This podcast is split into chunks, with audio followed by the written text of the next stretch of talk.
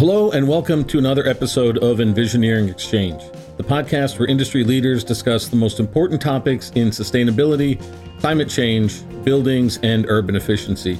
I'm Vic Marinich, Global Marketing Director at Danfoss, and I'm delighted to be the host of this podcast. You can subscribe to our show on Apple Podcasts, Spotify, SoundCloud, or wherever you get your podcasts. Today, we have Bethany Seubert from Greenheck on the show to talk about dedicated outdoor air systems, or DOAS systems, and indoor air quality. Bethany is product manager for DOAS units at Greenheck. Bethany, it's an honor to have you on the show. Thank you so much for having me, Vic. So today we're discussing DOAS units and rooftop units and the role they play in improving indoor air quality and improving energy efficiency. But maybe let's start off with kind of the basics. Bethany, can you tell us what the differences are between a traditional rooftop unit and a DOAS unit? Absolutely. There are definitely some key differences between these types of units. So let's just start with a traditional RTU or rooftop unit. It brings in a mix of recirculated air from the space and outside air. So typically a standard RTU can handle anywhere from 20 to 30% outside air. And then the rest of the air, 70 to 80% of that air is recirculated from the space. So that air that's recirculated from the space has already been conditioned, but it's picked up some load from the space, right? So that RTU then conditions that mixture of 20 to 30% outside air and recirculated air to maintain a comfortable temperature and humidity level for the spaces that it's then serving. If you look at a DOAS unit, on the other hand, that's bringing in 100% outside air. So the main focus is to provide fresh ventilation air to the space, and it's decoupled so that it's focused on dehumidifying and removing the latent load to ensure the humidity levels are comfortable for you and I in a space. So primary focus, again, is to dehumidify. And then what happens is there's typically an air handler or terminal unit that is used to maintain the temperature required for that given space that's paired with that DOAS unit that's bringing in that fresh air that's dehumidified.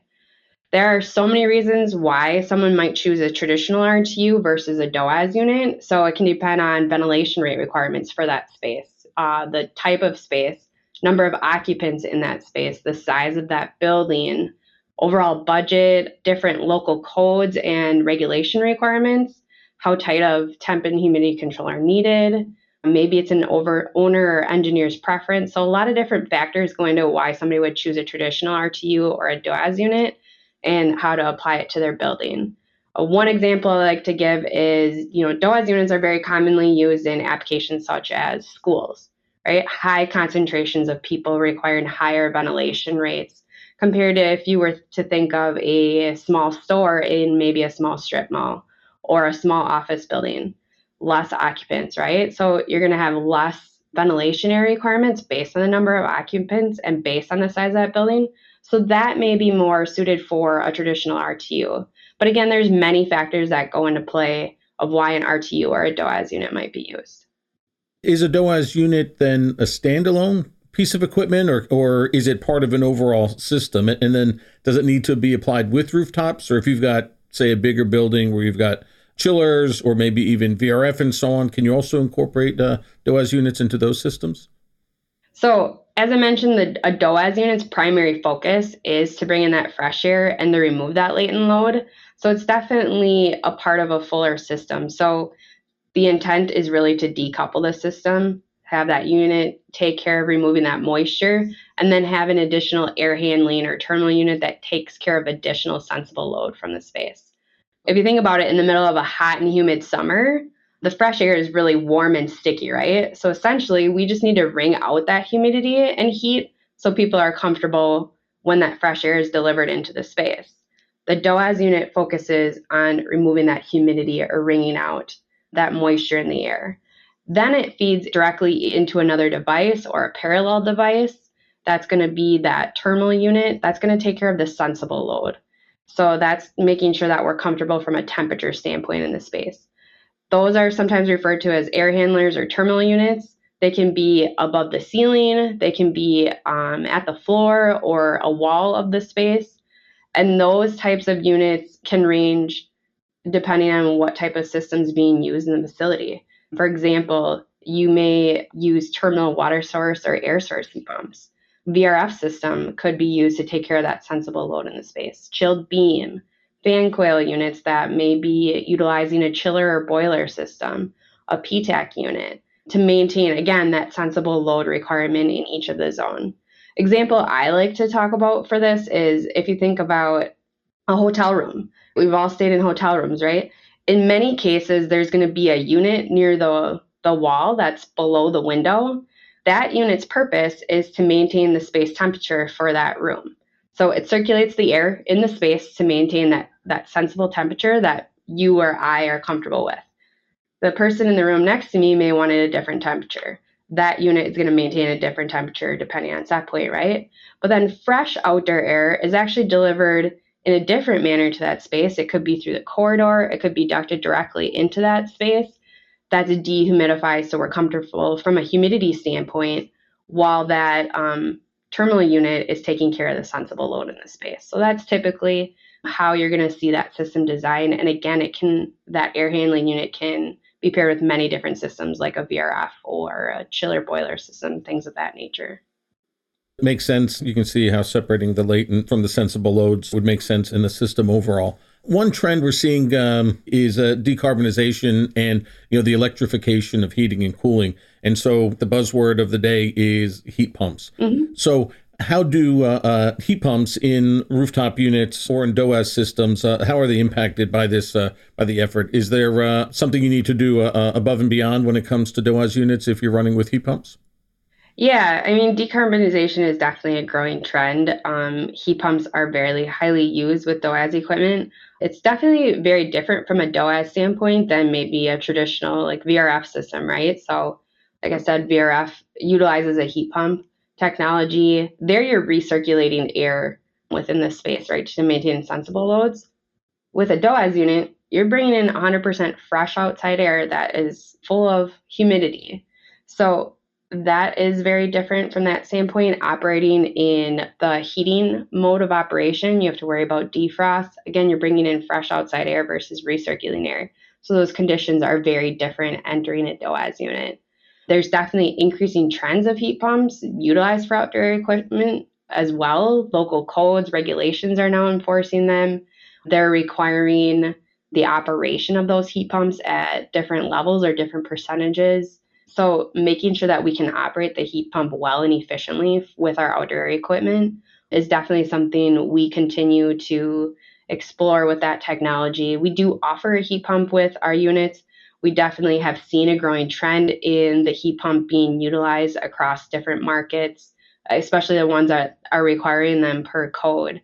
So we certainly expect this to continue. Many large companies, local jurisdictions, states, even countries have made declarations of the net zero carbon emission goals. So it's certainly something we continue to invest in enhancing the technology as it's being utilized more and more with outside air equipment. So for sure, decarbonization and electrification and energy savings is a big factor, but something I think that we've all become a lot more sensitive to over the last few years, especially as we're coming out of this COVID-19 pandemic, is indoor air quality, right? We all know how the COVID has been spreading, right? And it's all airborne. So that's really jumped as a topic for the day. So first, maybe, can you define what we mean within our industry when we talk about indoor air quality? Is it just about capturing dirt and germs and that kind of stuff in the air, or is there something more to it? And then why is it so important, and what role do DOAS units and rooftop units play in improving indoor air quality? I mean, like it or not, we all spend a ton of time inside, right? Throughout our entire life. Without proper ventilation air distribution through the entire building, the air we breathe can be compromised and contaminated and sometimes even dangerous. You think about classroom of children, one of them's sick, they sneeze, those germs spread throughout the entire air through that space. So trying to make sure that we have high indoor air quality involves making sure that we have ventilation rates that allow for proper air turnover within these buildings so that that contaminated air is expelled from the building and we bring more fresh air in. It really prevents what everyone's talked about in past history called sick building syndrome by continuing to bring in that fresh air and exhausting any air that's already been contaminated. DOAS units allow for direct measurement of ventilation air supplied to the space because it is 100% outside air. So you know exactly what you're getting with a DOAS piece of equipment. You know you're delivering the correct amount of outside air. That's an acceptable ventilation rate for that space or building. The other piece that goes into it is making sure you have proper filtration, like MERV-13 filters, having exhaust fans to be able to exhaust that stale air out of the space and ensure that proper indoor air quality. Mm-hmm. So it seems DOAS is really playing two really important roles here when we look at the building design. So we're talking about separating latent from sensible cooling, so basically really supporting the building and energy efficiency, and then we're talking about improving indoor air quality.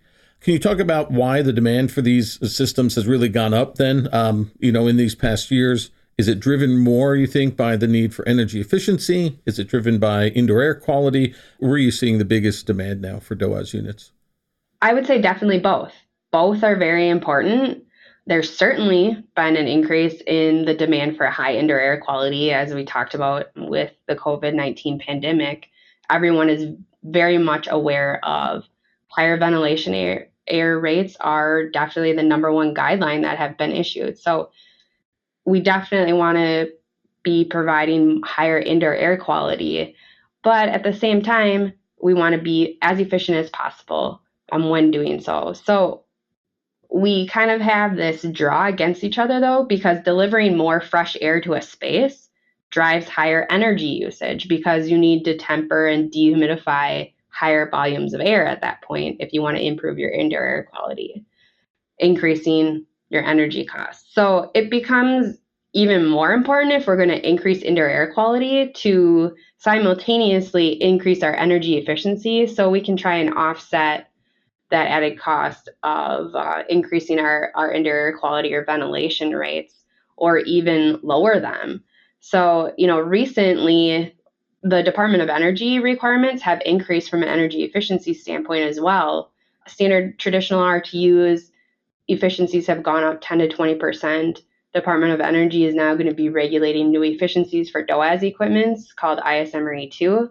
That's coming in within the next year. So there's certainly a high demand for increased energy efficiency, along with this demand for higher indoor air quality and ventilation rates for the space. Okay. So yeah, I like it. All of the above, right? Everything's important. Yeah. So you mentioned there's some legislative changes that have come to the efficiency side of the equation, but ASHRAE has also updated their ventilation and IAQ standards in 2022, right? For commercial and residential buildings. Can you talk a little bit about what these standards mean for HVAC systems, and how do DOAS and rooftop units, how are they evaluating to meet these higher expectations? Yeah. So ASHRAE gives design methods to determine what the minimum ventilation rate needs are for a given space, again, depending on occupancy, size of space, right? Those are what they deem to be acceptable indoor air quality levels. Based on different tests and studies they're doing, vetting out what that minimum acceptable rate is. Keep in mind, that's just a minimum. Delivering more air is just a balance of the cost of energy to do so.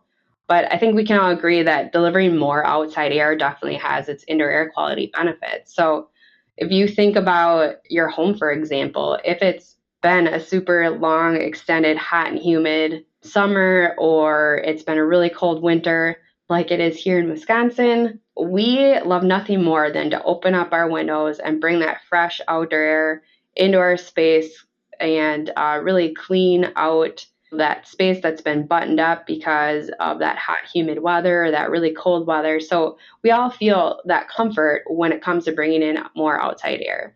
So ASHRAE is giving guidelines around how much air needs to be delivered to those spaces that's acceptable. Again, rising above that is definitely needs to be offset with your energy needs and requirements for the space. So they're setting some minimum standards, yeah. Right. And ASHRAE even goes further and they say, yes, we need these ventilation rates, and we understand, obviously, there's energy required to do so.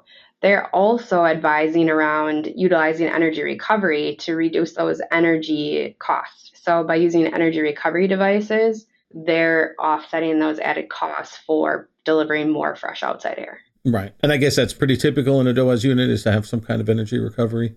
Yes, it's very common, especially, you know, ASHRAE breaks it out where you are located within the United States. So if you're in a hot, humid climate, you can benefit significantly from utilizing energy recovery. If you're in more mild conditions and you don't have high humidity, those requirements will look a little bit different of where you need to be using energy recovery and not. Right. Yeah, that seems to make sense. So if we look now when it comes to the install, right, recent McKinsey report says 80% of the buildings that are going to exist in 2050 are already here today. So if we're going to improve IAQ, if we're going to improve energy efficiency, we have to do it with the building stock that's already there. What are some of the challenges to installing a DOAS unit in an existing building, and how can we overcome those? For existing buildings and retrofits, there's definitely many challenges that have to be overcome. Some may be dealing with the existing structure. Can it handle the weight limitations of the equipment? Are you trying to fix some other issue or problem you've had with that equipment? For example, were you having humidity issues before? So you may have to size your load requirements higher. With existing ductwork, you have to configure your units differently to be able to connect to what ductwork exists. Electrical, you have to make sure your electrical loads can handle whatever new equipment you're bringing in. So there's a lot of different pieces that come into play when dealing with buildings with retrofits. But many manufacturers provide flexibility in the different housing sizes they offer, different heating and cooling features, different ducting options, whether it's side, end, bottom configurations for being able to connect your existing ductwork to the building. So depending on the varying needs of the building, there's a lot of different ways to look at how you can make a retrofit work. So many obstacles to try and achieve your outcome, but you can definitely find many different ways to fit the needs of the existing building. So nothing insurmountable, right? I mean, if there's the need, then there should be solutions out there, right? Yeah, many of our outside air equipment is going on retrofits or existing buildings today. So it's definitely something that, you know, manufacturers recognize is a need. So you're definitely catering to that type of application of our equipment. Good to hear. So now how about on the technology side? Are there some new technologies coming to market that are helping improve DOAS or rooftop units, making them more viable in different systems? Especially looking at the refrigeration system of DOAS units, standard rooftop units, there's definitely newer technologies that are being utilized to improve the overall unit design. So in particular, when I think of that system, inverter compressors, EC, electronically commutated condenser fans, microchannel coils. Those are all technologies that are being utilized that are newer technologies that have provided significant benefits to that overall system, especially from an efficiency standpoint. So particularly in the past 2 years, we've upgraded all of our systems to provide inverter compressors, microchannel coils, EC condenser fans as standard with our outside air equipment, to improve the overall efficiency and just the overall control to provide tight temperature and humidity control for that space. So some of the benefits we've gained from those, we've reduced the weight of our units quite significantly. So we just talked about retrofits, right? And structural design, making sure that we're as light as we possibly can. That helps with reducing the weight of these components. So that was a big benefit of incorporating some of these technologies. When you think of particularly the microchannel coils, that has allowed us to reduce our weight by up to 15% for our overall equipment because that coil is so much smaller and can deliver the same amount of capacity and improves our efficiency. And on top of it, reduces the amount of refrigerant that we're needing to utilize to achieve the same capacity. We're able to reduce that overall weight of that unit significantly. Mm-hmm, right. So lots of benefits coming from these new technologies, not just from an efficiency standpoint, although efficiency is the number one driver for these changes. We have some other added benefits from making changes to these newer technologies because they've ultimately allowed us to increase our part load efficiencies by up to 50%. Versus typical designs before of digital compressors, on-off condensing fans, and a fin and tube coil design. Wow. Okay. 50%. Yeah. Very impressive. Mm-hmm. So now talking about the microchannel, nice segue, because one benefit is absolutely the reduced holdup charge on the refrigerant. And we know that here in the U.S., we're transitioning away from the current HFCs and moving more towards A2L refrigerants. And you know, maybe in a chiller where it's sitting outside or up on a roof, it's not a huge issue. But for sure, if you've got an A2L in the system and then you're running air across the coils, could be something that the industry is looking at. So what can the industry expect from DOAS and rooftop units as we move towards A2L refrigerants?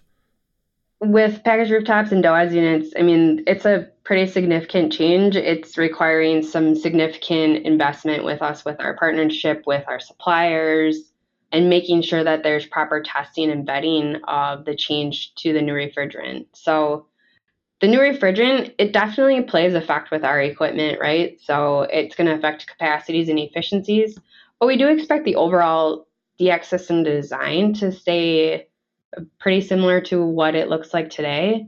But instead of utilizing, our particular device, we'll just be substituting that with a device, a different compressor model or coil that allows for that new refrigerant to be compatible with. From that standpoint, yes, you'll see some changes from capacity efficiencies, but overall system design shouldn't be significant changes. Some of the bigger changes, though, are just overall safety and handling of the A2L refrigerant. So the refrigerant goes from a non-flammable to a slightly flammable refrigerant. That's requiring actually a new safety standard for our equipment. So packaged equipment dehumidifiers utilize UL 1995 safety standard. That is now changing over actually by 2024 to a UL 60335 safety standard, and it encompasses the safety requirements for changing to an A2L refrigerant. So there's a lot of work going into not only updating to the new refrigerant, but updating to that new safety standard as well. Right. Yeah, it makes sense. And that's -2-40, if I remember, for the air conditioning side, right? So I think we're all growing very familiar with those standards. So the A2Ls on the coils seems not such a big issue. Now, if we talk about getting back to the variable speed, so you mentioned already that all your DOAS today are running with variable speed compressors, microchannel, and so on. Do you see that uptake also with rooftops, or is it really dedicated just to the DOAS side, or how's that technology getting into other products? Variable speed technology is definitely increasing. I think overall, when you look at just codes, regulations, there's been increases in efficiencies over the past few years. Inverter variable speed compressor technology helps get you there and exceed those. And I know already they're looking at, we just updated 2 new efficiencies in 2023. A new one's coming for DOAS equipment here in the next year. They're already looking at the next new efficiency targets for 2029, right? So being able to migrate to this technology that provides you the highest efficiency gain, variable speed compressors do just that. And they allow you to be able to react quickly to different loads that can be variable with outside air coming into your space. So every day, the weather outside is different. That technology has to be able to react to provide tight temperature and humidity control. But the technology's biggest advantage, too, is that it can increase that energy efficiencies. It's a technology that takes a step in the direction of not just providing tight temp and humidity control, but providing an energy efficient option as well. Yeah, and especially, as you said, with the DOAS, when you've got 100% air coming in at who knows what temperatures and humidity levels, to being able to modulate like that is really a big deal, right? It's a lot easier than trying to go on, off, and so on. Yeah, and that technology actually also provides a huge sound benefit too. So instead of loading and unloading or having a stage compressor coming on and off, it's modulating off of a drive. That frequency isn't even really heard from you or I. It greatly reduces the sound level coming from that equipment as well. So another advantage of that variable speed technology. We talked about a couple different technologies about, you said ECM motors, variable speed compressors, microchannel heat exchangers. Do you see any barriers to these new technologies and having them become a lot more widespread, or how do you see that going forward? Some of the barriers or concerns people likely have are more driven just by familiarity, because it's something new. People aren't as familiar with how they operate. They might be a little bit skeptical of the unknown, right? Something new is a little bit scary. It may seem like the technology is a bit complex, but the fact is that improving efficiencies continue to be of super high importance for the industry, and codes and regulations are driving that. Federal mandates by, you know, the Department of Energy are driving that. Taking the next step in efficiency helps drive those superior controls that monitor, like the inverter compressor, monitoring the compressor envelope, making sure it's operating at its highest efficiency possible, maintaining proper oil return. It's a very sophisticated technology that people shouldn't be afraid of. They should be embracing this new superior technology that gives them more efficiency. And that has been profoundly tested, and it's been utilized in the market for well over a decade now. So it's become more adopted, I would say, because the efficiency mandate requirements and increases from those. Those technologies have been around for a long time, and we've learned a lot over the last decade to feel confident in those new technologies and comfortable that they're going to be reliable features for this type of equipment. So we've talked about energy efficiency. We've talked about indoor air quality. Are there other trends in DOAS equipment that our listeners might be interested in, or something else you'd like to share? Yeah, so we talked about it briefly with inverter compressors, but sound is certainly a topic we hear about more often. You had mentioned it briefly about utilizing existing buildings. Some areas of the country are very densely populated. You may have an adjacent building to you. Rooftop units can provide a lot of negative sound that people don't want to hear that unit running and operating. They want it to be very quiet. If it's next to an adjacent building, or if it's on a roof, maybe over a space where people are occupying, they want that technology to be very quiet. So the technologies that we've implemented, like inverter compressors, reduce the sound level. The EC condenser fans slowing down the rate at which those fans are operating also reduces the sound level.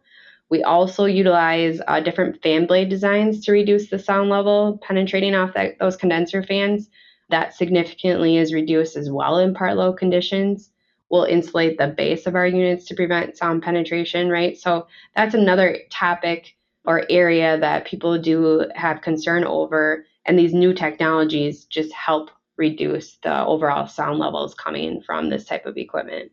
Yeah, that's a real good point. I guess sound, it's one of those things that till you have that droning sitting over your head, you don't think about it. You always think about your energy bill, right? You think about the air quality, but sound is one of those things that it's great that people like Greenheck are thinking about it so that we don't have to have it sitting over our heads like that.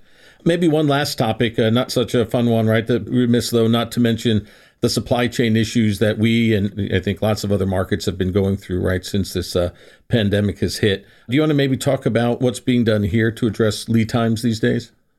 Sure, absolutely. So in 2021, like it or not, many of us were impacted by supply chain shortages. We have had similar issues in that time frame. We had to reduce our output during that time frame, but we learned a lot. We've developed new warehousing, procurement strategies to offset those shortages. And it's drastically impacted just how we approach material management. And we've put significant focus in that area. And over the last year in 2022, we were able to increase our output, and we've been actually adding additional plants and equipment to exceed our current demand. So we're back to expanding and growing confidently with being able to manage through all those changes we've had to make to maintain our material through some of the supply chain shortages we experienced in 21. So we feel really confident today and are continuing to grow just with what we have set in place with maintaining our materials. Yeah, I think we all had a good 12, 18 months of headaches there. So it's nice to see maybe some light coming at the end of the tunnel here. So any last issues or insights you'd like to share maybe with our listeners before we wrap up? Yeah, I mean, obviously DOAS and rooftop equipment, I mean, it just continues to evolve. We have a lot of focus on delivering fresh outside air, just with everything that everyone has gone through with COVID in the last year, maintaining high indoor air quality. We're just trying to provide great options for engineers to design with our pieces of equipment that give you that superior energy efficiency. And obviously, codes and regulations continue to drive that within this type of equipment. And we continue to look at, different technologies that continue to drive that efficiency, provide environmental benefits that allow for that precise control of this type of equipment. So it's certainly a pleasure to talk through it with all of you and just share with you what's all evolved with this type of equipment. And it's going to continue over the next few years for sure. Awesome. Yeah, Bethany, thanks for joining us. Yeah, thank you for having me.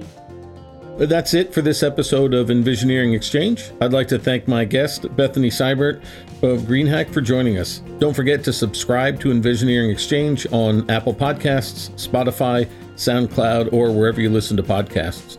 Lastly, if you enjoyed this episode, don't forget to rate, review, and share it with your network.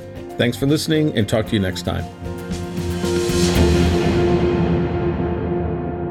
This podcast is for information purposes only. The views, information, or opinions expressed during the Envisioneering Exchange podcast series are solely those of the individuals involved and not necessarily represent those of Danfoss LLC and its employees. Danfoss LLC is not responsible and does not verify for accuracy any of the information contained in the podcast series available for listening on this site. This podcast series does not constitute professional advice or services. This podcast, including Danfoss LLC and the producers, disclaim responsibility from any possible adverse effects of information contained herein. Opinions of guests are their own, and Danfoss LLC in this podcast does not endorse or accept responsibility of statements made by guests. This podcast does not make any representations or warranties about the guest qualifications or credibility. Individuals on this podcast may have a direct or indirect financial interest in products or services referred to herein. This podcast is available for private, non-commercial use only. You may not edit, modify, or redistribute this podcast. The developers of the Envisioneering Exchange podcast site assume no liability for any activities in connection with this podcast or for use of this podcast in connection with any other website, computer, or playing device.